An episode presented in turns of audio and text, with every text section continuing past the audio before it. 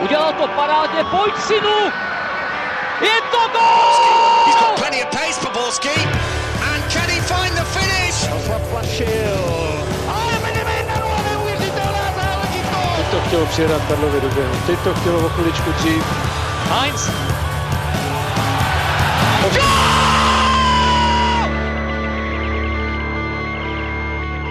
Dobrý den, vítejte u dalšího dílu Fotbal Focus podcastu. Česká reprezentace se na mistrovství světa v Rusku nepředstaví. Rozhodla o tom nejenom prohra s Německem, ale především porážka 0-2 v Severním Irsku. Co stojí za českým neúspěchem a jakou zodpovědnost by z něho měl vyvodit trenér Karel Jarodín? Od mikrofonu vás zdraví Ondřej Erban a ve studiu vítám experta České televize Martina Hiského Dobrý den. a Vojtu Ondráčka z Alarmu. Ahoj. Začneme u klíčového duelu se Severním Irskem. Co tě na výkonu českého týmu v tom zápase nejvíc klamalo, Martine? Tak mluvíme o tom dvojzápase Německo-Severní Irsko jako o klíčových duelech, ale eh, v té kvalifikaci hrajete 10 zápasů a klíčový je každý ten zápas už od začátku té kvalifikace. Eh, A bohužel my jsme do ní nestoupili dobře. Ty dvě domácí remízy, jak eh, se Severním Irskem, tak s Azerbajdžánem nás hodně přibrzdili a pak samozřejmě, když to honíte, tak se dostáváte pod tlak a, a musím říct, že včera, i kdybychom ten zápas asi zvládli výsledkově, tak eh, pořád by Severní Irové měli náskok a pořád by tu situaci měli ve svých rukách a pro nás by ta situace nebyla dobrá. A když se podíváme na ten zápas samotný včera, tak eh, ukázalo se, jak eh, těžké je pro česká mužstva a vůbec eh, i pro národní tým hrát do plných. Prostě není to naše disciplína. Před třema dnama jsme viděli Němce, jaký s tím měli problémy tady u nás v Praze, když jsme se soustředili jenom na defenzivu prakticky. Dobře jsme bránili, zvolili jsme asi správně to rozestavení s pěti obránci. Byli jsme i nebezpeční, myslím si, že se ten zápas dal dovést i do vítězného konce a bylo jasný, že tři dny na to v pondělí v Belfastu to bude úplně jiný utkání.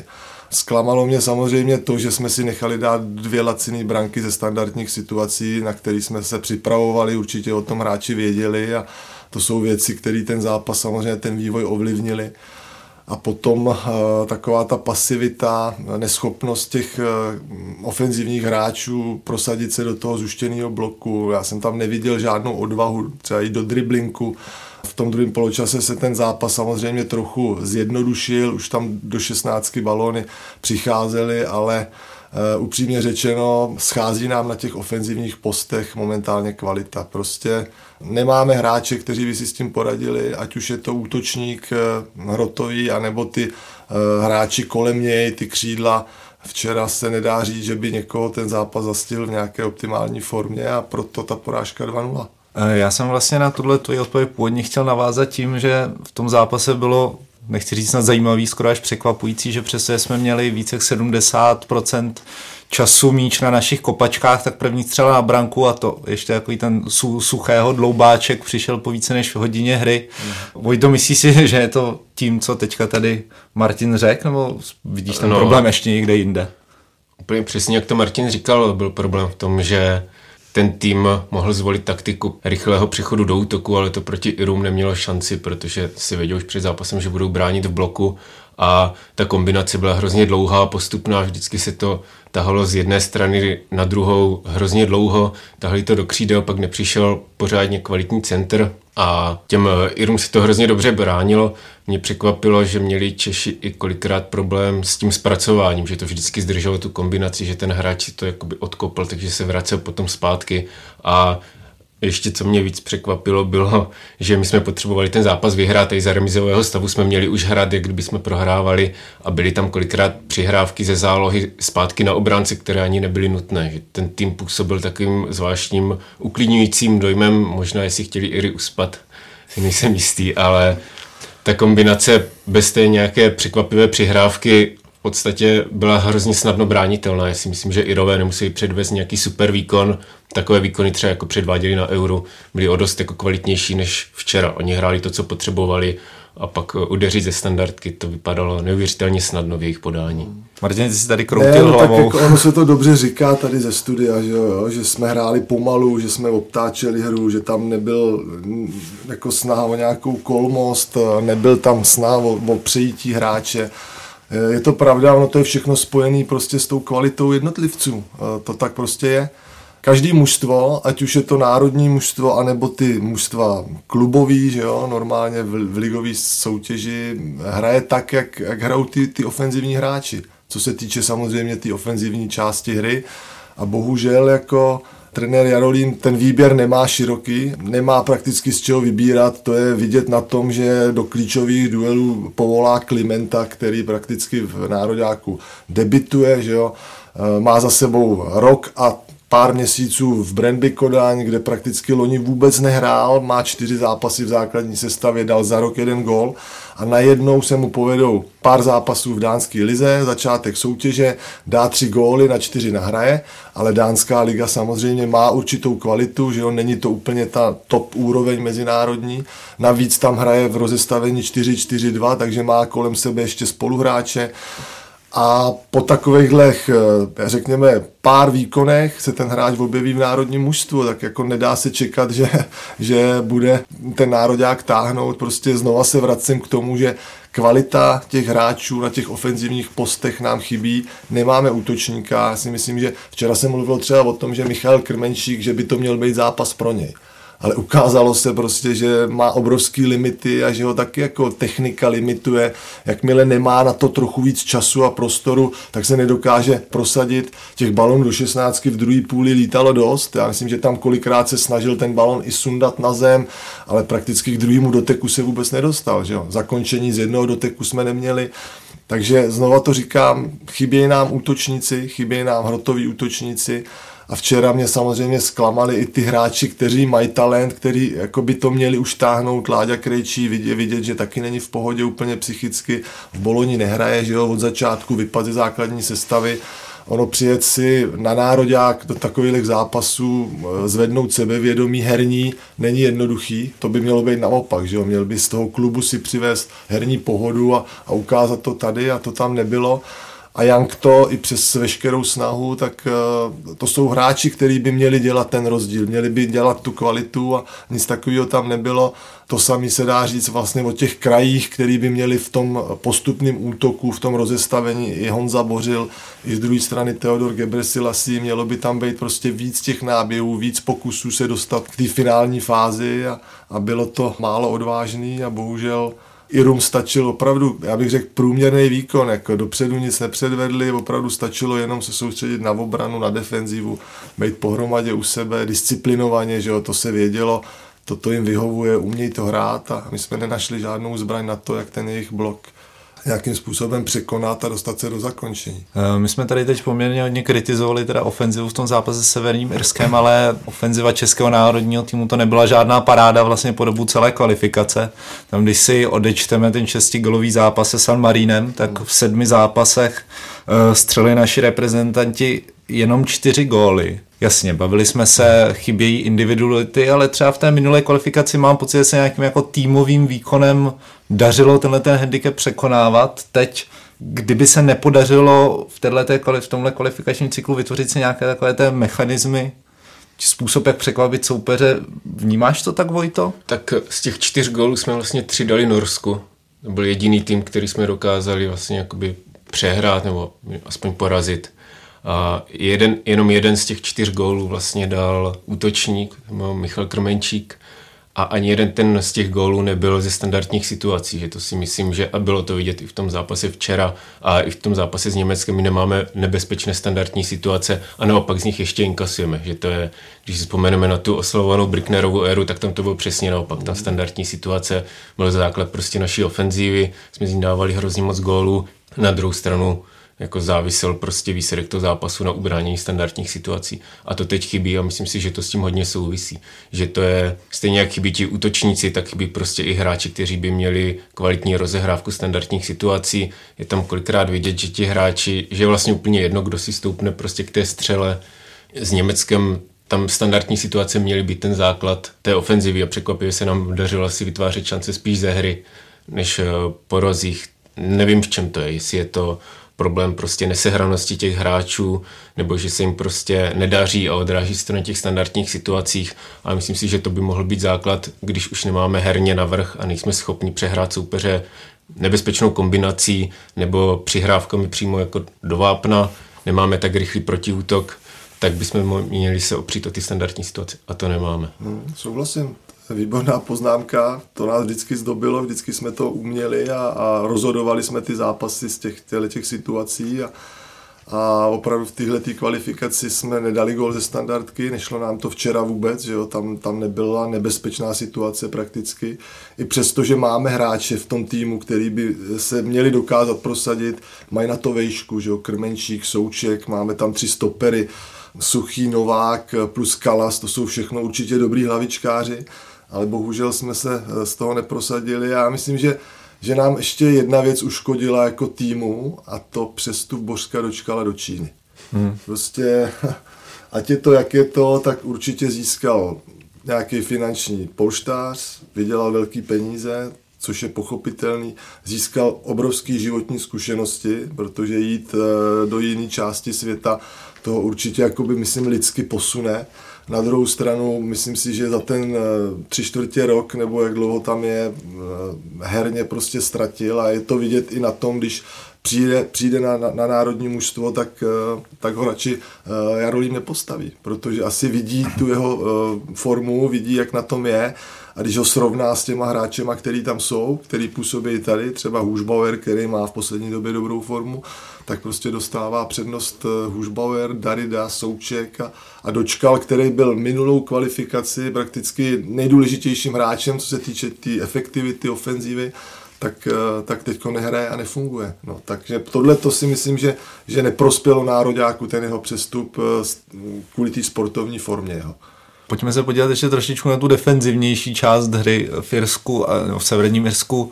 Ani tam česká reprezentace nezazářila, protože dostala dva docela levné góly a kritiku si za ně vysloužil brankář Vaclík. Myslíš, Martin, že nějaká jako část viny za ty branky padá i na něj v tom severním Irsku? Jednoznačně. Oba dva góly byly eh, jako z velké části jeho. Eh, já jsem tu standardku se koukal pořádně na, tu, na ten roh, to samozřejmě byla eh, vina více hráčů, tam už zbytečně, že jo, Novák zahrál balon na roh, hrozně dlouho mu trvalo, než se rozhodne, pak tam byl dohraný, dal zbytečně balon do rohu, ale to jsou situace, které prostě tam je individuální zodpovědnost každého hráče a když jsem si tu standardku pak rozebral, pustil, tak balon na první tyč eh, z prostoru prvního hráče nebo druhého na té tyči. Marek Suchý jde do balónu skoro bez nějakého velkého tlaku a balon netrefí úplně ideálně, trefí ho přímo na prostředek vápna, kde zaspal Jankto, který tam měl hlídat odražený balon a měl se aspoň dostat do souboje prostě s, s tím protihráčem, nedostal se Hodně se to včera, když jsem viděl z, z fotbal, komentář a potom i studio, i trenér Jarolím hodně vinu hází na Gebre Selasiho. Myslím si, že ten má tu vinu úplně nejmenší, protože prostě byl v tom souboji, zaškobrtnul a v žádném případě se nemohl prostě dostat ven a nemohl vystavit Evanse do, do offsideu. To, to prostě nebylo možné. Takže, takže Gebre Selassie tu svoji roli splnil. Po Janktovi další chyba Tomáš Souček. Tomáš Souček měl osobně hlídat Evanse v té první fázi v tom náběhu ho měl, ale najednou se zadíval na balón a v momentě, kdy se vrací balón do 16, tak Evans je 5-6 metrů od Tomáše Součka. Tam vlastně na té zadní tyči byli dva hráči soupeře a to je obrovská chyba. Dokud ta standardka není dohraná, a máte osobně protihráče, tak musíte být u něj a musíte udělat všechno pro to, aby se takhle jednoduše k balonu nedostal. A samozřejmě a největší chyba je od Vaclíka, protože to jeho rozhodnutí, to bylo vidět, že na té brankové čáře neví, jestli má jít, nemá jít, cuknul tam, Možná, kdyby se rozhodl hned, a kdyby to jeho rozhodnutí bylo rychlý a, a přesvědčivý, tak se možná dostal blíž k Evansovi a mohl, mohl zblokovat tu jeho hlavičku. Na druhou stranu, kdyby zůstal stát a, a zůstal v bráně, tak asi ten balon sebral, protože Evans neměl jednoduchou hlavičku. Vůbec nevěděl podle mě o tom, kde je, pořádně nebyl orientovaný a na ten balon sotva dosahoval a jenom to vlastně líznul směrem na branku, letělo to doprostřed, takže tam samozřejmě Vaclík je v tom úplně uh, asi ze všech hráčů nejvíc, protože je to vidět, je to brankář a to jeho rozhodnutí mělo být prostě lepší. A co se týče druhého gólu, tak tam je to jednoznačně za Vaclíkem a bylo sympatický, že po zápase přiznal tu svoji vinu, že o tom moc dobře věděl, prostě měl špatný postavení, přitom byl moc zazdí a, a Brandt to trefil výborně. Myslím si, že tam mohl samozřejmě zasahovat i Krejčí, který tomu uhybá, že jo, ten balon jde kolem něj, taky se to dalo zahrát trošku ten do toho skočit, nějak ten balon tečovat, třeba ho dostat mimo branku, ale největší výhra jde samozřejmě za, za, zase za Tomášem Vaclíkem a je to paradox, protože zrovna Tomáš Vaclík během té kvalifikace patřil k těm nejstabilnějším, že jo, měl nejlepší výkonnost, i v klubu jí má. Myslím si, že je oprávněný jakoby na tom místě jedničky český, ale ten včerejší zápas, oba dva góly z větší části jednoznačně za ním. Hmm. Mně to připomnělo dobu, kdy chytal Petr Čech a bylo oblíbený připomínat vždycky nějakou jeho výraznou chybu v zápase. Třeba si jo, si ale, pamatuju, ale zároveň, jako, si nepamatuju zápas, kde by udělal dvě chyby, kde by se podepsal třeba vyloženě pod dva góly a takovýmhle jako způsobem by se... Já myslím, že měl i zápasy, kde se podepsal po dva góly, ale velký rozdíl mezi Vaclíkem a Čechem je v tom, že Čech nikdy tu svoji vinu nepřiznal. Co si nepamatuju. Jako. A přitom je to taková persona, všichni ho respektujeme, všichni ho uznáváme, obdivujeme, že jo, tak jako u mě, mě to u něj hrozně vždycky překvapilo, že začal hledat různé výmysly a tohleto, tamhleto a, a nikdy jsem neslyšel Petra Čecha říct to, co řekl Tomáš Vaclík včera, ten gól jde za mnou, jako tohle to musím chytit a v tomhle tom je, jako Tomáš eh, získal si sympatie, prostě. Takhle to má být, že jo, neschovávat se za nic a říct, ty, ty hráči moc dobře vědí, jakoby cítějí tu situaci, co mohli udělat líp, nemohli a fotbal hrajou dlouhou dobu, jsou to profíci, takže mně se ten přístup k tomu po tom zápase od Vaclíka líbil. Pojďme teďka k obrané řadě. Trenér Jarolím možná pro mnohé z nás trošku překvapivě zůstal u toho tří, respektive pěti obráncového systému, který fungoval proti Německu. Myslíš si, že to byla nějakým způsobem chyba? Zůstalo tohle rozestavení proti Severnímu Irsku, Vojto? Myslím si, že ne. Že to v tomhle zápase nemělo takový vliv a bylo to vlastně chytré rozestavení. S Německem to fungovalo. Bylo jasné, že ti hráči prostě můžou nebo budou muset víc podporovat ofenzivu po těch křídelních prostorech a tohle si vlastně Karlu Jaru jim podařilo, že věděl, že severní Irové vlastně nebudou hrát žádný nátlakový fotbal na nás, že budou spolehat jenom na breaky a na to tam ti tři jakoby obránci vzadu při těch našich ofenzivních akcích, když Irové získají balon, jako měli stačit. Problém byl prostě občas individuální chyby, to, co předcházelo tomu prvnímu gólu té standardní situace, že prostě se nabalí to větší množství chyb, nebo eh, Filip Nová, který vlastně byl u obou těch branek takovým jako nenápadným eh, zdrojem, že ten první byl prostě zbytečný roh, potom byl ten faul, ale otázka, jestli si to třeba dalo řešit bez faulu, možná lepším postavení těch hráčů, proč v ten moment byli až příliš u sebe a kdyby to Irové roztáhli do stran, tak by už to byla vlastně šance.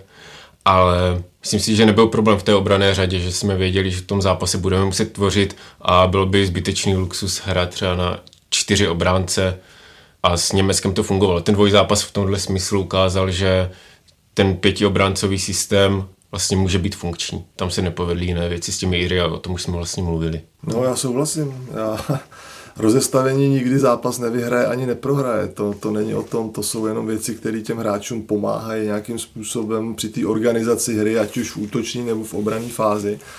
S Německem to vyšlo fantasticky a bylo to od Karla Jarolíma skvělé rozhodnutí. Já si myslím, že už takhle měli hrát v Hamburgu před rokem, když hráli, prohráli 3-0 protože Němci prostě hodně využívají ty křídelní prostory, ať už hrajou ze třema nebo ze čtyřma. Včera jsem koukal s Norskem, změnili to rozestavení, hráli na čtyři ale uh, musím říct, že mě osobně v poslední době se to rozestavení na tři obránce v útočné fázi, potom dva ty halfbeci, ať už hrajete teda se dvěma středníma záložníkama a dva útočníci, někdo pod hrotem, anebo ze třema, který jsou blíž u sebe, tak je to uh, jako lidi si myslí, že je to hodně defenzivní eh, věc, ale není to pravda.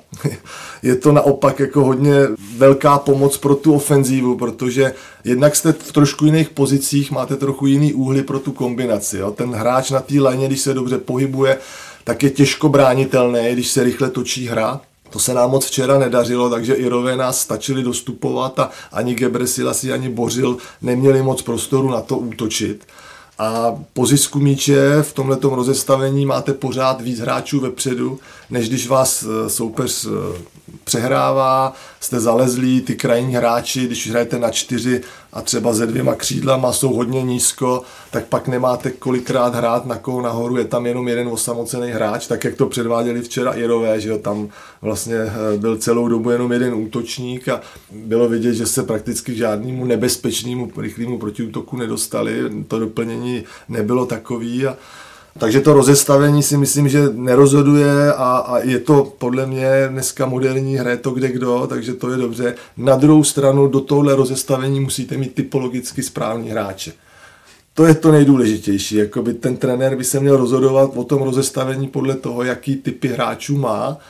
Myslím si, že to spíš eh, bylo rozhodnutí vzhledem k soupeři, když mluvíme o Německu, a protože ten zápas vyšel, tak asi trenér Jarolím do toho sahat nechtěl a nechal to tak, jak to bylo. Bylo vidět, že udělal jenom jednu změnu, že dal Krejčího místo Kopice, jinak to nechal, protože ten zápas se poved a, a říkám, nebylo to jako vinou rozestavení, spíš eh, tím, jak eh, se prezentovali ty ofenzivní hráči jak rychle se točila hra. Přišlo mi, že i jako do té ofenzivy se zapojují všichni, že jo? i ty stopeři v tuhle tu chvíli, kdy máte tu rozehrávku ve třech, tak je potřeba, aby ty stopeři byli konstruktivní, aby byli odvážní, aby občas ten balon, protože mají prostor na to, když se ten balon obehraje, tak aby ho vzal někdo a vyvez prostě, aby vylákal na sebe protihráče a pak se pustil dál do kombinace, to mi tam taky chybělo. Takže hodně kritizuju tady ofenzivní hráče, ale samozřejmě do té ofenzivy patří všichni, patří tam i ty stopeři, hlavně z těch stran, jak Novák, tak Kalas, prostě mohli být v tom zápase trochu aktivnější,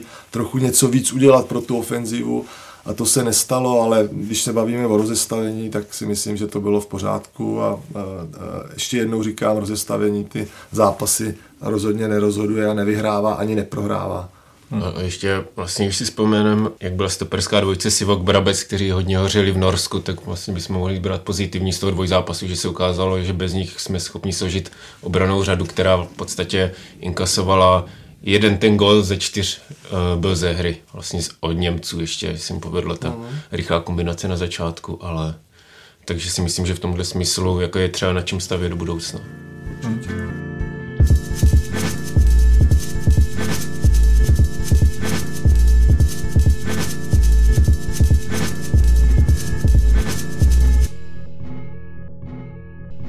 Pojďme se teď už podívat na tu kvalifikaci jako celek. Vlastně i na trenéra Jarolíma, který šel do toho cyklu s nějakým asi celkem jasným úkolem provést tu generační obměnu, o které se vlastně mluví už relativně dlouho u českého týmu a vytvořit nějaký základ pro ty další kvalifikace. Už na začátku se mluvilo o tom, že se počítá vlastně s tím, že Karel Jarolím by tedy měl být spíš čtyři roky, než jenom dva.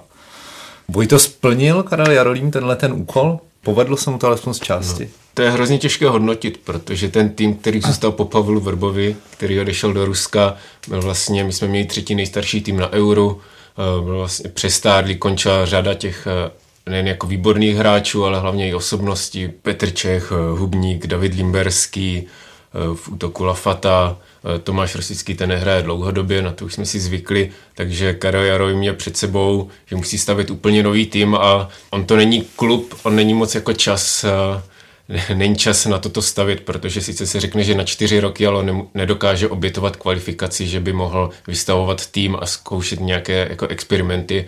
A my jsme měli tu hroznou v podstatě jakoby smůlu, že se nám nepovedl vstup do té kvalifikace, který by uh, tu přestavbu urychlil a vlastně usnadnil, že tím, že přišly ty bezgolové remízy, tak se začalo prostě řešit, uh, vlastně ten tým nevěděl, jak dávat góly a od toho se na to se nabalovaly další problémy, takže ono je těžko říct, uh, Karel Jarolím nevtiskl tomu týmu nějakou tvář, že bychom věděli, že to je typická prostě Jarolímová hra, tohle, co přesně hrají, v tom smyslu, že si třeba nepovedl ten zápas nějakým hráčům, nebo nebyl takový výběr. Já si myslím, že Karel Jarolím v tom ještě hledá, teď má další dva zápasy v kvalifikaci, kdy vlastně může ukázat, co by chtěl hrát a jak bych chtěl pojmout ten další kvalifikační cyklus, který bude navíc jednodušší, protože na Euro postupuje 24 týmů, takže já si myslím, že teď je ve výborné situaci Karol Jarolím eh, třeba pokračovat v tom systému, který měl, vybírat lepší hráče a možná zapracovávat. Teď má šanci zapracovat ty mladší ročníky. Teď může dělat tu generační obměnu, o které se mluvilo, která vlastně probíhala, ale závisela na spoustě faktorů.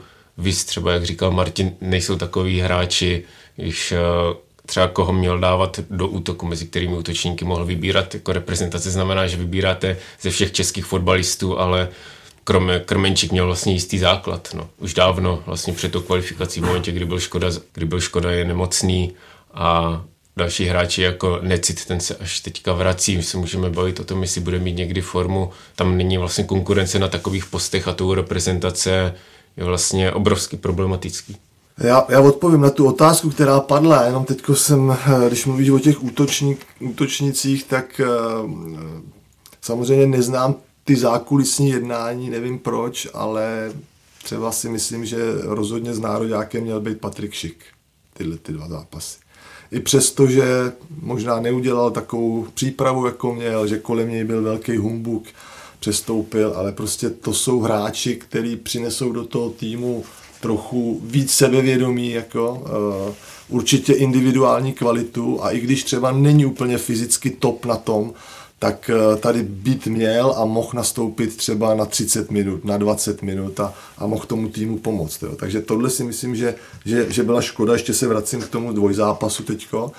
A jinak uh, ta otázka zněla, jestli Karel Jarolím uh, vlastně se mu povedlo nějak eh, předělat to mužstvo, nějakou kostru mu dát a tak dále. Jestli ta generační obměna se povedla za ten rok, který je u týmu, tak si myslím, že se to nepovedlo zatím. Má to hodně moc příčin. Jednou z nich samozřejmě je absence těch výsledků, který potřebujete k tomu, aby se ten tým dal dohromady. Karel Jarolím samozřejmě nemá obrovský výběr, tak jako mají Němci, Belgičani. Nemáme. Máme prostě úzký výběr a když se včera jsme koukali na Severní Iry, tak tam padlo, že hrajou ze 16, z 15 lidma prostě a O'Neill to točí a má tam ty hráče pohromadě a samozřejmě hrozně eh, semklo to mistrovství Evropy a ta kvalifikace na mistrovství Evropy, když se po dlouhé době někam dostali Severní Irové, ale prostě ten tým je pohromadě, má naučený automatizmy a, a semklo je a dalo jim to sebevědomí ty výsledky, které mají za sebou. Já myslím, že Karel Jarolník čekal na to, že se prostě povede vyhrát zápas v tom úvodu. A tam vidím jako největší problém, že jsme nedokázali doma ty severní Iry porazit, že jsme remizovali 0-0 s Azerbajdžánem. To byla taková rána prostě pro něj osobně, pro ten tým jako takový, protože kdyby se ten zápas vyhrál, tak už máte na, ně, na čem stavět, něco najdete a to se bohužel jako uh, nepovedlo. No.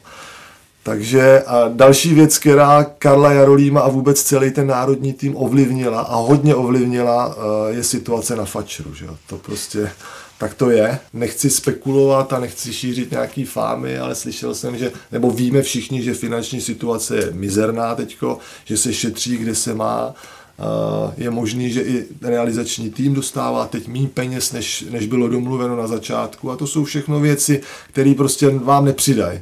Ani jako trenérovi, ani jako hráčům. Nevím, jak ta situace přesně vypadá, ale prostě ta situace kolem Pelty, kolem Fačru rozhodně tomu týmu nepřidala a, a to je další moment, jako a myslím si, že Jarolím sice říká teď, že bude pokračovat, že do toho má chuť, ale já jsem zvědavý, jak to dopadne, jak ty jednání dopadnou. Myslím si, že zrovna on nebude ten, který bude chtít eh, tu práci dělat eh, třeba za polovinu peněz, než byl domluvený předtím. A to jsou samozřejmě mimo fotbalové věci, ale zasahují do toho týmu, zasahují do té nálady, která tam je a, myslím si, že tenhle ten výsledek, protože když budeme objektivní, tak ta skupina prostě byla hratelná. Jako to byla nejslabší skupina podle mě. Samozřejmě ne, na Němce nemáme, tam, tam bylo jasné, že Němci vyhrajou tu skupinu, ale ten zbytek toho pole prostě to bylo na, náš, na naší úroveň hratelná skupina. Ty ostatní skupiny, když se na to podíváme, jsou mnohem silnější. Tam jsou tři mužstva prostě vyrovnané výkonnosti. Tady je velká škoda. Myslím si, že baráž eh, to byl úkol, který byl jednoznačně splnitelný. A Samozřejmě, že máme nějaký talentovaný hráče, který jsou v zahraničí, že jo, ale chybí nám osobnosti a doufám, že ty kluci budou v těch klubech hrát stabilně, si tam vydobujou takovou pozici, že, že to nebude jakoby jednou hrajou, dvakrát nehrajou, protože pak ten národák z toho samozřejmě netěží a budeme věřit tomu, že, že se to nějak podaří skloubit a,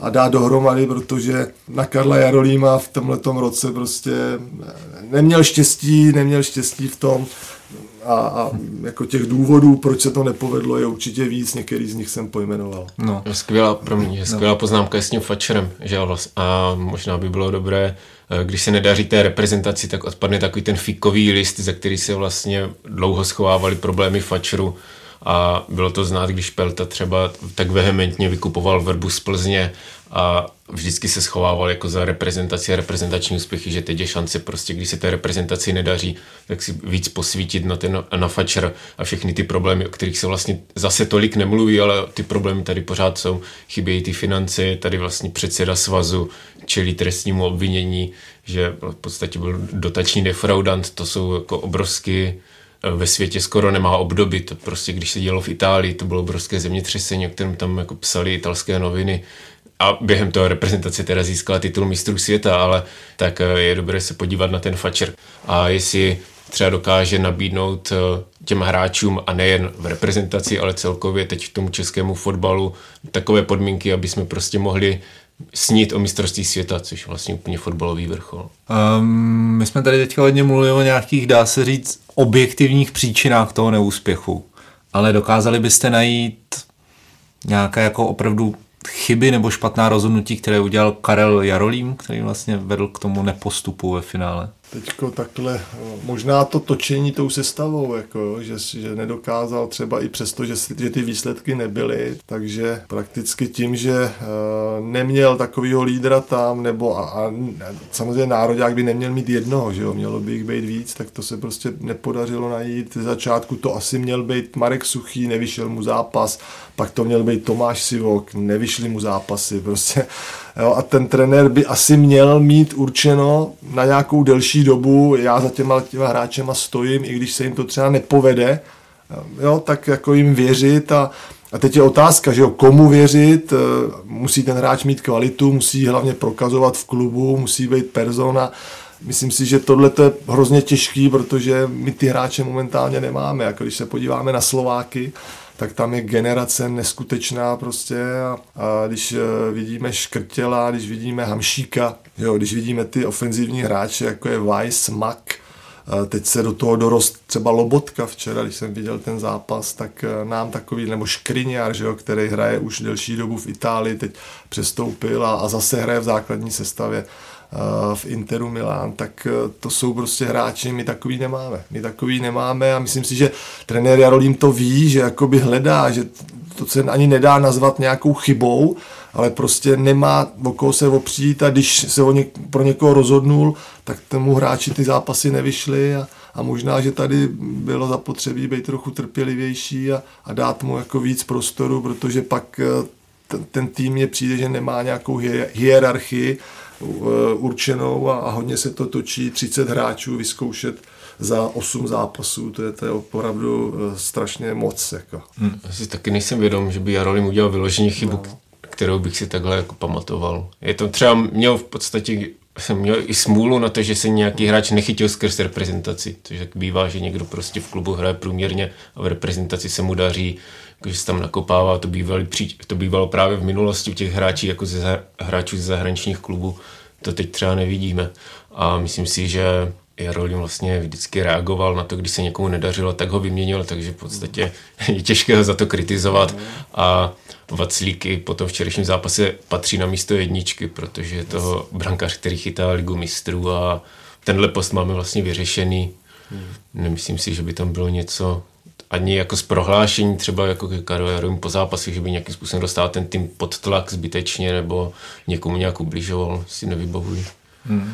No, snaží se, má ohromně omezený výběr těch hráčů, že jo, nemáme prostě, jakou tu top kvalitu nemáme, takže se hledá všude možně, já když si vzpomenu třeba, jak se našel Lukáš Dropa, že jo, z ničeho nic, nikdo o něm nevěděl a najednou byl v nároďáku, že jo, tak možná, že to jsou takový teďko Honza Kliment, jako nevím, tak jsou to, Honza Kliment je mladý hráč, určitě má kariéru před sebou, ještě může, může se samozřejmě ta jeho výkonnost zvedat a může být možná platný, ale momentálně to na, na národák není a, a už z těchto těch jako rozhodnutí a z toho, který hráči přicházejí, tak je vidět, že ta situace pro trenérský štáb prostě není jednoduchá a snaží se, že jo, sledujou, kouzlej, vytahujou, co se dá a, na šťastnou ruku prostě nemá a je to těžký, no, ale taky se přikláním k tomu názoru, že nějakou velkou chybu, jako že bychom hmm. vyčetli něco trenérům, že udělali něco špatně, že se asi těžko, těžko hledá. Jsem si teď vybavil ten vlastně, měli ten přípravný zápas s tou Armenii, kde jsme vyhráli 3-0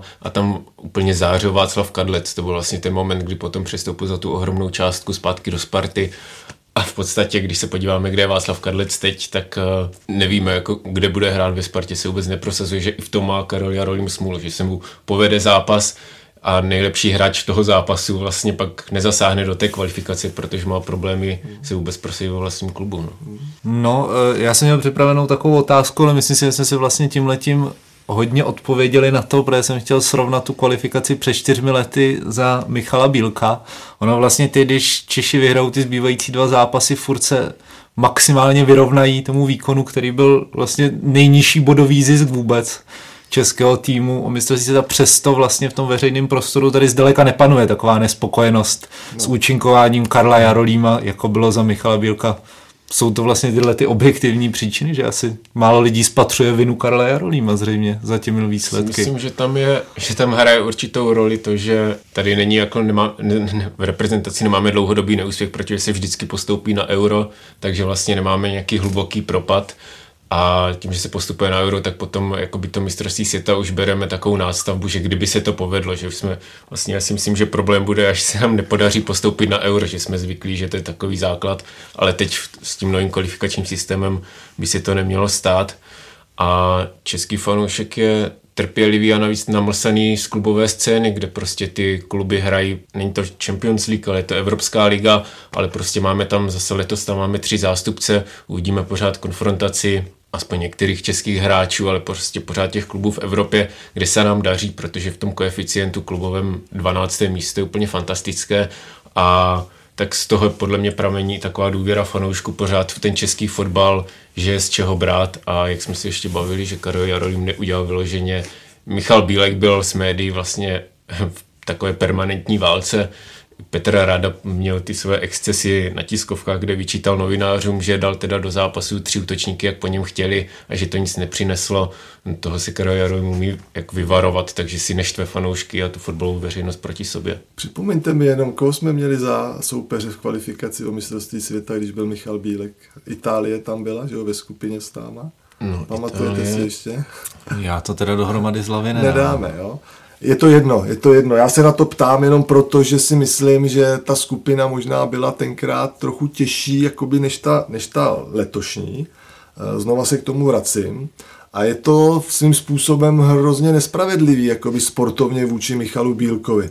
Jo, protože, jako znova říkám, udělat druhý místo v této skupině a zahrát si baráž, to byl podle mě jakoby cíl, který byl splnitelný a nesplnil se. Myslím si, že velkou výhodu má trenér Jarolím v tom, a ty si to trefil dobře, že ten jeho mediální obraz je úplně jiný a že už se jako poučil z těch chyb, který udělal trenér Vrba, který dělal Michal Bílek a který dělali eh, někteří trenéři před ním ještě že má kolem sebe tým lidí a že se na tom zapracovala a hned od začátku bylo vidět, že je vstřícný k médiím, že s nima komunikuje, že jim i vysvětluje věci a i když samozřejmě tuším, že, že mu to není úplně příjemný, tak prostě ví, co je potřeba a v tomto případě jako je profesionálnější, než byl třeba Pavel Vrba. A proto možná má trošku větší klid jakoby v té veřejnosti, hlavně v těch médiích, který po něm tolik nejdou, tolik ho nekritizujou ale ta situace kolem kádru možná jako byla podobná, že jo, jako by ten trenér Bílek taky neměl velký výběr, jako možná měl ty zkušenější, kteří skončili, teď je ta situace trochu jiná, má méně času, určitě má méně času Jarolím, než měl Bílek, že jo, Bílek měl větší prostor na přípravu, Jarolím k tomu skočil a za týden nebo za 10 dní, za 14 dní možná, teď přesně nevím, hrál hned kvalifikační zápas první, že jo, proti Severnímu Jirsku doma s jedním přátelákem, myslím, že tam bylo v Maladý Boleslavi, že jo, se hrálo s Dánskem nebo s někým, Arménie tam byla, myslím, Arménie. Takže znova se vrátím k tomu srovnání, myslím si, že to je hodně nespravedlivý vůči Michalu Bílkovi že ten neúspěch je jako veliký i přes ty objektivní příčiny, které nastaly, tak eh, to vážení těchto těch dvou je trošku jiný a, a je to asi zapříčiněný tím, že Karel s Jarolím umí prostě s těma médiama, že s nima komunikuje, vychází a, a proto je trošku větší klid. No. Teď se vás ještě zeptám, kluci, a zkuste stručně odpovědět, měl by Karel Jarolím vyvodit nějakou zodpovědnost této neúspěšné kvalifikace? Pokračovat, končit, jak vy to vidíte? Tak eh, dokončuje určitě ty další dva zápasy, a, ale já si myslím, že by pokračovat měl.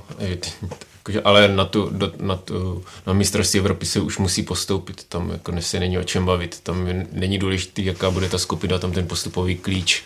A prostě my musíme patřit v té Evropě mezi těch nejlepších 24 týmů, ale je otázka, jako nebyl to přesvědčivý rok, já bych tam klidně viděl radši třeba Vítězslava Lavičku místo Karla Jarolíma, ale nemyslím si, že je nutné, aby odcházel. V podstatě může dohrát teď tu kvalifikaci v klidu a já si myslím, že za ten rok a za ty zápasy, který odehrál s týmem, tak eh, teďko poznal ty hráče. Poznal jakoby širší kádr, že jo, měl tam 30 hráčů, který použil, ještě některý, který jako povolal a třeba nehráli.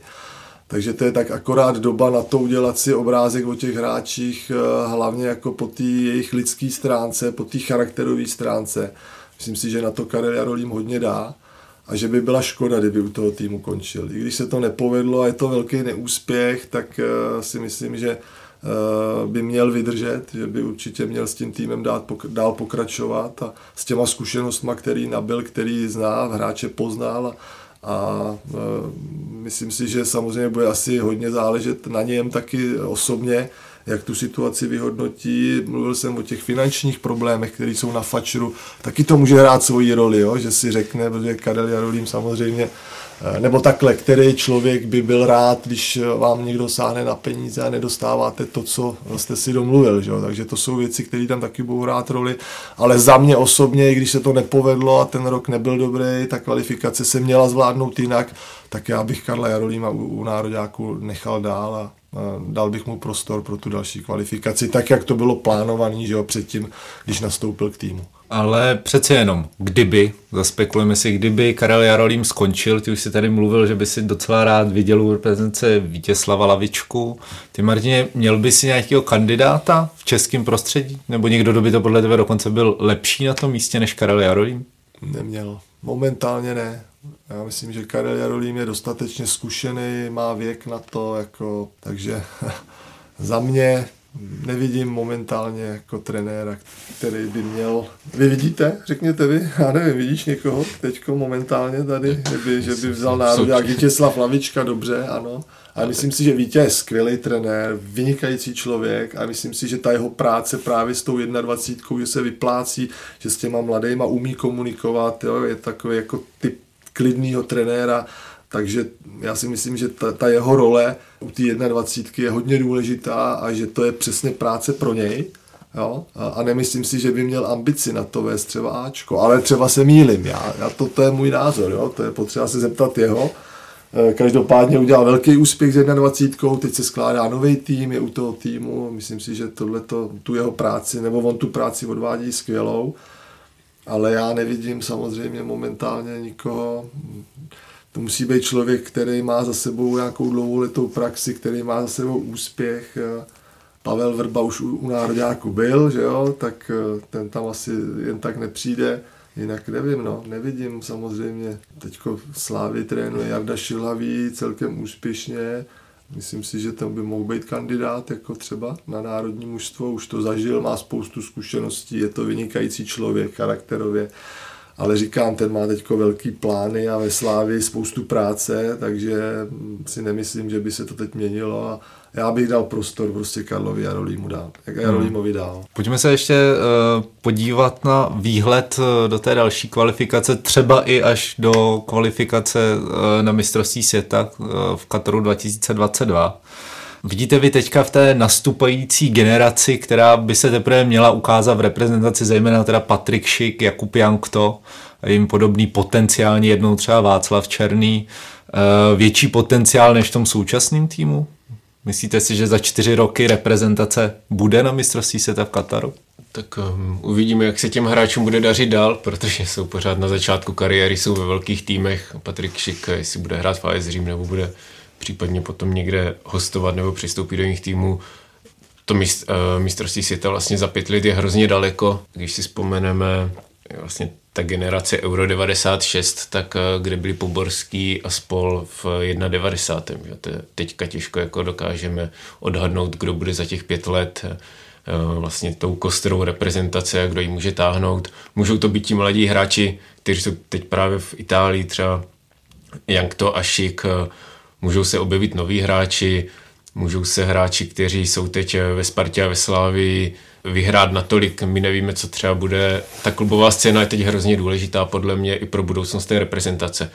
Ty přichází hodně jako zahraničních hráčů, cizinců prostě do Sparty a Slávie a uvidíme, jestli to bude znamenat, že prostě budou čeští hráči vypadávat z těch týmů, anebo naopak ten tým se dostane třeba konečně jako do ligy mistrů a tam se ti hráči, ne, tam je to neuvěřitelně pozvedne. Jsme tady zmiňovali Míšu Bílka, tak uh, jeho vlastně reprezentační úspěch, to čtvrtfinále na Euro, tak tam eh, hrozně mu pomohli hráči z Plzně, kteří měli zažité ty mechanismy a měli neuvěřitelné sebevědomí, protože hráli ligu mistrů. A to si myslím, že je věc, kterou by potřebovala ta reprezentace i teď. Takže já úplně jako jmenovitě se mi nechce vyjmenovat hráče, protože se můžou ukázat eh, další. Myslím si, že základ by byl, kdyby se dostal český klub do ligy mistrů a z toho by potom a kdyby ta kostra toho týmu byla z českých hráčů, tak by to tu reprezentaci samozřejmě jako pozvedlo a mohli by se si bavit třeba o mistrovství světa v Kataru. No já nebudu spekulovat, to je hrozně složitá odpověď jako na tuhle tu otázku. Co je jednoznačný, myslím si, že fotbal se na celém světě ohromně posouvá. Je neskutečná vyrovnanost, hlavně v Evropě mezi těma týmama. A že to každým rokem bude těžší a těžší. Jo, takže jestliže my nezachytíme nějaký ty moderní trendy, jestliže nebudeme dobře pracovat s mládeží a myslím si, že se snaha o to, jakoby to vylepšit tady a udělat ať ze strany fačru pomocí těch akademií, ať ze strany klubů, že jo, kterých uh, momentálně vidím, co se třeba děje na Slávě, tak jako snaha je veliká, jakoby dělat pro to, uh, aby jsme vychovávali hráče konkurenceschopný v tom fotbale ale je před náma strašně moc práce a ten eh, okolní svět kolem nás rozhodně nespí. Jako když vidíme, jaký pokrok udělali třeba, já nevím, Rakušani, Švýcaři, hlavně ty státy teda jakoby na západ od nás, eh, kde se hrozně dbá na tu individuální výchovu a, a, a vyrůstají z toho hráči potom konkurenceschopný, tak, tak to je potřeba zachytit a já jsem přesvědčený o tom, že v tom roce 2020, až začne ta kvalifikace před Katarem, takže to bude ještě složitější, než to bylo tu kvalifikaci letošní. Prostě ty konkurenti budou eh, taky jako silný mnohem dál a, a znova se musím vrátit k tomu, že je velká škoda, že z takovéhle kvalifikační skupiny nejsme schopni se dostat do baráže.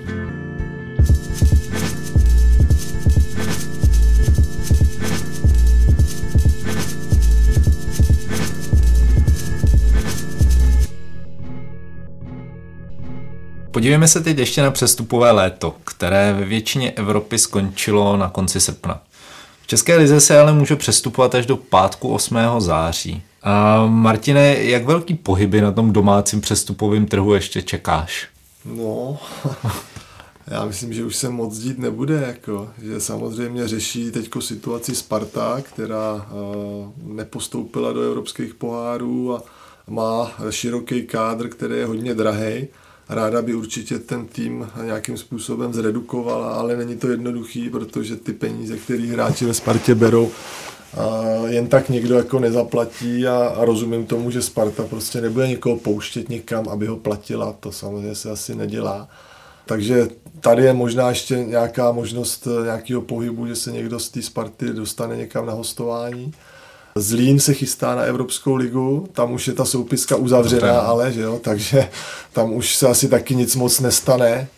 A jako ten pohyb eh, v pražských S byl neskutečný. Eh, myslím si, že teď je doba na to to zastabilizovat, už nic nedělat, eh, pracovat s tím, co máte, aby si to mužstvo na sebe zvyklo, aby se do toho nepřiváděli noví hráči a já už teda žádný velký pohyb v těch posledních dnech uh, moc nečekám. Hmm. Jenom jak mluvím o té Spartě, tam asi se něco možná udít může, ale spíš jako směrem ven, než aby někdo přišel. Já na to navážu. Na Sparta se vlastně v těch posledních dnech přestupové období dokázala v úvozovkách zbavit Herolinda Šaly, který odešel do dánského ligby.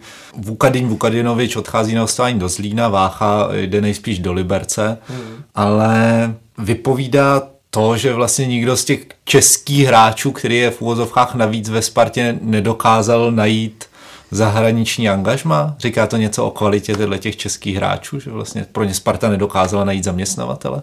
Tak vypovídá to částečně, no, nemá Sparta a když se podíváme i ty posily, které přichází ze zahraničí, tak to nebyly hráči, které se přetahovala prostě na evropském trhu. Jsou to hráči, kteří jsou drazí v rámci jako českých poměrů, ale nebyl o ně vlastně takový jako zájem. Sparta ani nějak nebojovala. V podstatě u spousty těch hráčů je to takový jako risk. A i takový hráči, kteří přicházejí a už je to vidět podle toho, jak hrají, tak nejsou otázka, jestli jsou o tolik lepší než ti čeští hráči, kteří ve Spartě byli. A právě ten nezájem těch jakoby zahraničních klubů o ty české hráče prostě udávat je na hostování. Ještě ta překotnost, která byla třeba kolem Martina Frýdka, že najednou, že končí ve Spartě a že agent mu rychle hledá nějaké zahraniční angažma, to působilo, to bylo jak divoké devadesátky, mně to přišlo jak takový jako neskutečně bláznivé takhle jako narychlo hledat angažma pro toho hráče, ten hráč se má určitým způsobem piplat, ten má mít vymyšlenou kariéru jako na pár let dopředu přemýšlet, jako co chce dokázat v jakém týmu, kam chce tu kariéru směřovat a ne, aby se v médiích objevovalo, že takový hráč, jakým Martin Friedek je a vlastně kdyby byl třeba zdravotně v pořádku delší dobu, tak se může dostat do formy, která by mohla být i reprezentační, tak eh, o něm najednou během pěti dnů rychle zhánět angažma, mně to přijde takové... V zahraničí není takový zájem o české hráče, ta Sparta vlastně vypadla s Severnou zvezdou Bělehrad, takže bychom z toho mohli říct, že Bělehrad má lepší hráče než Sparta a taky tam nedochází k někomu jako velkému výprodeji. Takže ten zájem není a Sparta si to musí vyřešit sama ten problém. Musí si vyřešit to, jestli chce mít ty české hráče a pracovat s nimi, anebo prostě ty zahraniční posily mít na jejich úkor v tom týmu. No. Ne, tak e, když se blíží konec toho přestupního období, tak e, většinou ty týmy, ať už naše nebo zahraniční, reagují na to, jak ta sezóna začala. To znamená, když se někomu extra nedaří, tak na to chce zareagovat. A, ale samozřejmě reagujete na to tak, že přivádíte hráče, o kterým jste přesvědčený, že vám pomůže. Že bude lepší než ty, který tam jsou a už jakoby nebudete zvětšovat kádr jenom proto, abyste měl víc lidí, a myslím si, že ty zahraniční kluby to vidějí, vidí, jaká je situace ve Spartě, vidí, jaká je forma těch hráčů ve Spartě a bohužel momentálně jakoby nikdo nepřesvědčuje k tomu, aby se řeklo, tohle je pecka, jakoby koupíme nebo vememe na hostování hráče ze Sparty. Pak už to musí být teda extra velká práce, super práce manažéra, který má někde nějaký kontakt a někoho dostane někam ven ale prostě zahraniční kluby koukají na to, jak ten hráč hraje a nejenom teďko, ale jakoby delší dobu samozřejmě to sledujou a bohužel jako ve Spartě momentálně forma těch hráčů není ideální a proto se nedivím, že sehnat tím zahraniční angažmá na konci toho přestupního období Uh, není jednoduchý a že o ně zájem není. Martin, jsi teď mluvil o tom, že na konci toho přestupového období kluby schánějí hráče, kterým okamžitě pomůžou. To byl asi případ Slávie, která přivedla Tomáše Necida a vyrovnala vlastně tak de facto Spartu, když přivedla 11. nového hráče o, proti vlastně loňskému jaru. Ale Vojto, jakou ty si myslíš, že bude Tomáš Necit posilou pro Slávy? To je teď těžko odhadovat, protože Necit byl zraněný vlastně na jaře, takže on se musí dát zdravotně do pořádku. Ve Sláví to taky bude mít těžké, protože tam konkurence v podobě Škody, vlastně toho vysokého hrotového útočníka. Těžko si představit, že by nastupovali se Škodou vedle sebe dva hráči, kteří jsou vlastně si typově podobní, jako zakončují ty akce. Necit je možná víc golovější, Škoda mně přijde, že pracuje ještě, jako dokáže pracovat víc pro tým, ale Slávě bude hrát Evropskou ligu, vlastně bude mít na podzim bude hrát tři soutěže, takže si myslím, že Tomáš Neci, když bude zdravý, dostane šanci, má šanci se ukázat. Slávě mu v podstatě dává i záchrany Lano na druhou stranu té jeho kariéře. Necit taky víme, že prostě šel do Slávě v momentě, kdy se Slávě nedařilo, byla skoro na sestup. Takže si myslím, že to je takový pěkný vztah. A, a hrozně těžko se teď odhaduje, jestli se prosadí. Ta konkurence ve Slávii je veliká, když tam budou všichni hráči zdraví, tak bude muset předvést to nejlepší, aby se dostal do základní sestavy nebo vůbec jako zápasy na hřiště, ale já nedokážu odhadnout, jak na tom Tomáš Necit je. Měl to těžké, no. Byl dlouho v CSK Moskva, různě hostoval, měl skvěle se mu dařilo v nizozemském zvole, tam dával vlastně spoustu gólů, když si spomeneme i v reprezentaci dal ve 44 zápasech, myslím 12 nebo 14 branek, což je vlastně v souča- současné reprezentaci patří určitě mezi jako nejlepší střelci, nejli nejlepšího, kdyby tam bylo, ale v jaké je formě teď to těžko odhadovat. Ne, já s tím souhlasím, já, pro mě to bylo překvapení, upřímně řečeno, návrat Tomáše Necida. Samozřejmě je tady několik výhod, jde do prostředí, který zná. Dneska jsem čet, že v Turecku, kde působil, a ani teď třeba ve Varšavě neměl sebou rodinu, což samozřejmě není úplně ideální, ne každý to dobře snáší, to může taky mít nějaký vliv na tu jeho výkonnost.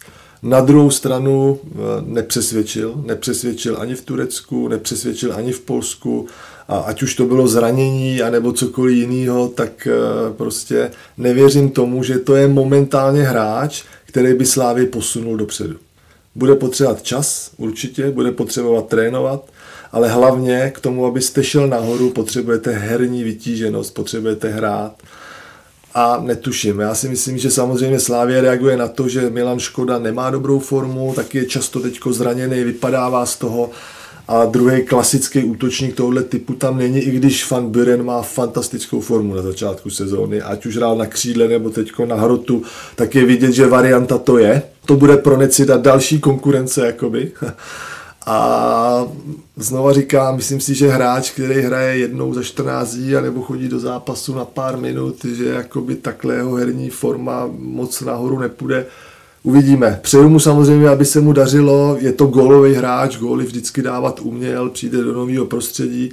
Když tady byl před třema rokama, tak Slávě hrála o sestup, to mužstvo nebylo v pořádku, bylo rozklížený, spousta problémů. Dneska jde do jiné situace měl by ukázat, ale ukáže čas. No. Já si myslím, že tam se spekulovalo o tom eh, bojačím, že jo, se z Červené zvězdy. To si myslím, že by byl hodně zajímavý nákup a je vidět, že eh, Červená zvězda jako nepodlehla těm nabídkám, že jo, udržela ho a věděla proč. Prostě tyhle ty hráči, kteří rozhodují zápasy a dokážou pracovat i nejenom tím, že dávají góly, ale spoustu toho naběhají v obráně, jsou použitelní do pressingu to je prostě hrozně důležitý hráč pro, pro Červenou zvězdu a ve Slávě by, to by byla zajímavá posila. Na Tomáše Necida jsem zvědavý, jak se do toho dostane, jak bude působit a, a uvidíme, no, uvidíme. Hmm. Vlastně uh, vypadalo to, že Slávia přijede na poslední chvíli ještě stopera Simiče, mm. kmenového hráče AC Milan, už prý byl na letišti a letěl, letěl, letěl podepisovat smlouvu. Nakonec uh, prodloužil v AC Milan a zamířil hostovat do Krotone. Martine, nevíš ty, co zablokovalo ten transfer a jestli je to vlastně Krotone lepší působiště pro Simiče jako pro hráče? Nevím, nevím, co zablokovalo. Určitě jednání AC Milan, že, který má svoje zájmy a, a mm, určitě by Simič pro Slávy byl zajímavá posila. Řeknu, že by byl možná zajímavější než Necit, i když je to teda úplně jiný post, ale byl by zajímavý, protože ve Slávii víme, že Deli teď má zdravotní problémy, Jirka Bílek, ohromný profesionál, kluk, který eh, do té kabiny tam patří, jako, ale na hřišti už to prostě taky není ono, že jo, v těch evropských zápasech už uh, trošku zavostával. Takže eh, na tom pozici, na té pozici stopera je Jugas, Deli, když někdo z nich vypadne, tak tam prakticky je tam ještě samozřejmě Gadeu, který tu pozici hraje v nároďáku, může se stát, ale eh, spíš by to bylo asi zajímavější trošku do budoucna, protože se proslýchá, že Deli, Gadeu, že nastane nějaká obce v lednu, že ho budou moci jít za nějaké podmínky, asi už to mají slíbený, už ty nabídky eh, na ně byly teď, takže by to bylo zajímavé prostě pro Slávy, ten post stopera určitě bude muset řešit. Eh, jo, když to nezvládla teďko, v tenhle ten moment přišel jenom Jugas, tak to bude muset řešit v příštím přestupním období a někoho bude muset získat určitě na tuhle tu pozici. A co se týče Milánu, tak já se nedivím, jako budou ho mít na očích. Myslím si, že italská liga Crotone, že je pro Simiče určitě asi zajímavější ligová soutěž než hrát Českou ligu, na druhou stranu tady by měl možnost hrát Evropský pohár teď na podzim, šest eh, určitě kvalitních zápasů a, a taky by rost, ale to jsou věci, které my nevíme, že jo, nevidíme, a, ale já rozumím AC Milan, že se rozhodlo radši kvůli asi nějakým zájmům svým místním tam dát ho do Krotone, bude ho mít víc na očích a, a bude jako v tom prostředí, kde, kde by potom se měl vrátit a měl hrát v Miláně. No ale v Miláně teda ten hodně posílil, že ho investoval do, do toho týmu a otázkou je, jestli vůbec Simič, ale tak je to mladý hráč, myslím si, že, že mu to hostování v Krotone, kde bude asi pravidelně hrát, může jenom pomoct. Hmm. Pojďme se tímhle už plynule přesunout do zahraničí. Tam uh, už teda, jak, jsme, jak jsem zmiňoval, přestupový okno už skončilo. Nejvýraznější transfery těle těch posledních dnů jsou určitě odchod Dembelého do Barcelony a Mbappého do PSG. A Vojto, který z těch dvou hráčů podle toho bude větší hvězda, který se víc prosadí? Dá se to vůbec říct? to, se, to se nedá vlastně srovnávat, ani nejdou do stejné ligy, aby jsme mohli potom říkat, eh, kdo z nich hraje líp.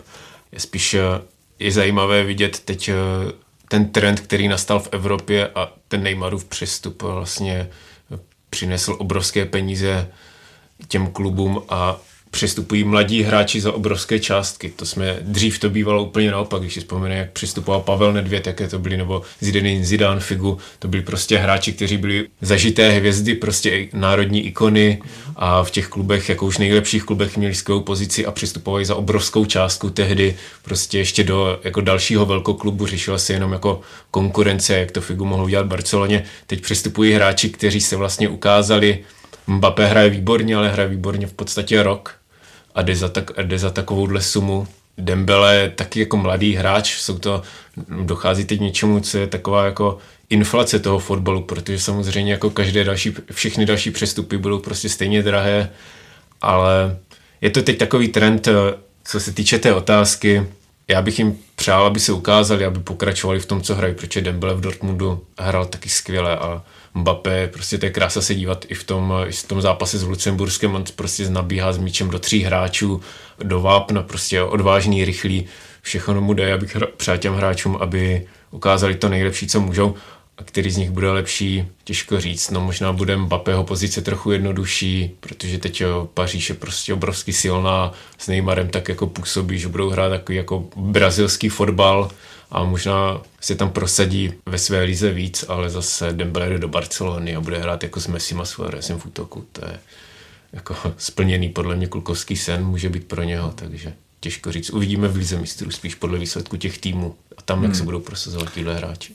Tohle to jsou asi ty dva největší transfery to závěru přestupového období, ale kluci dokázali byste ve stručnosti říct, kdo byl podle vás jako takový zásah do černého, i když trošičku eh, mimo tu hlavní pozornost, který přestup, který nebyl tolik medializovaný, se může ukázat jako, že se nejvíc povedl? No já mám tip. Si myslím, že se povedla trefa do černého Jose Mourinhovi v Manchester United a Romelo Lukaku. Prostě vyfouknout takovýhle hráče Chelsea, že v momentě, kdy už je domluvený skoro a najednou to tak neplatí a je tady a oni to ukázali i hned ty první tři kola anglické ligy. Teď ještě Ibrahimovič k tomu, Matiče se povedlo přivést. Já si myslím, že Mourinho moc dobře ví, co dělá a že co se týče jakoby toho posílení týmu, tak samozřejmě angličani mají spoustu peněz, dokážou ty hráče získat, eh, protože mají finance, ale myslím si, že zrovna Lukaku a Manchester United, že to je trefa do černého a že Lukaku bude hrozně platný hráč pro, pro Manchester United. Já bych to otočil tu otázku. Mně přijde, že co byl nejlepší netransfer, byl, že se Realu Madrid podařilo udržet celý ten kádr pohromadě, který teď má. No, na druhou stranu, jako kam by ty hráči chodili, že? Jasně, Real Madrid, jo. Ten, a to už je stabilní věc, to... jako Real je dlouhou dobu pohromadě, ta kvalita je obrovská, není potřeba ani nic měnit, protože to mužstvo šlape, Zidane to má pod kontrolou, dvakrát za sebou vítězství v lize mistrů, neumím si představit, že by někdo chtěl, jestliže mu teda není třeba už 35 a má tu kariéru za sebou, odcházet z Realu Madrid. Ty podmínky tam jsou taky asi nadstandardní, špičkový, navíc hrajou pohromadě Takže a ani si myslím, že to nemu, nebylo těžké pro Real Madrid to mužstvo udržet pohromadě. Já si myslím, že to nebyla otázka. Já myslím, že to, to byl jako nejsilnější klub v Evropě vlastně posílili tím, že neoslabil. Jasně, jo. Tak jo, tak to je z dnešního Fotbal Focus podcastu vše. Díky kluci, jste si našli čas a přišli k nám. Taky děkuju. Díky. A díky také vám, milí posluchači, že jste nás doposlouchali až do konce. E, Jestli se vám dnešní díl líbil, můžete náš podcast zdarma odebírat na Soundcloudu, iTunes a dalších podcastových aplikací, ale také na novém YouTube kanálu ČT Sport. A samozřejmě najdete nás také na stránkách čtsport.cz. Budeme rádi taky za vaše připomínky, náměty na sociálních sítích s hashtagem Fotbal Focus a těšíme se na vás zase příští týden. Mějte se pěkně.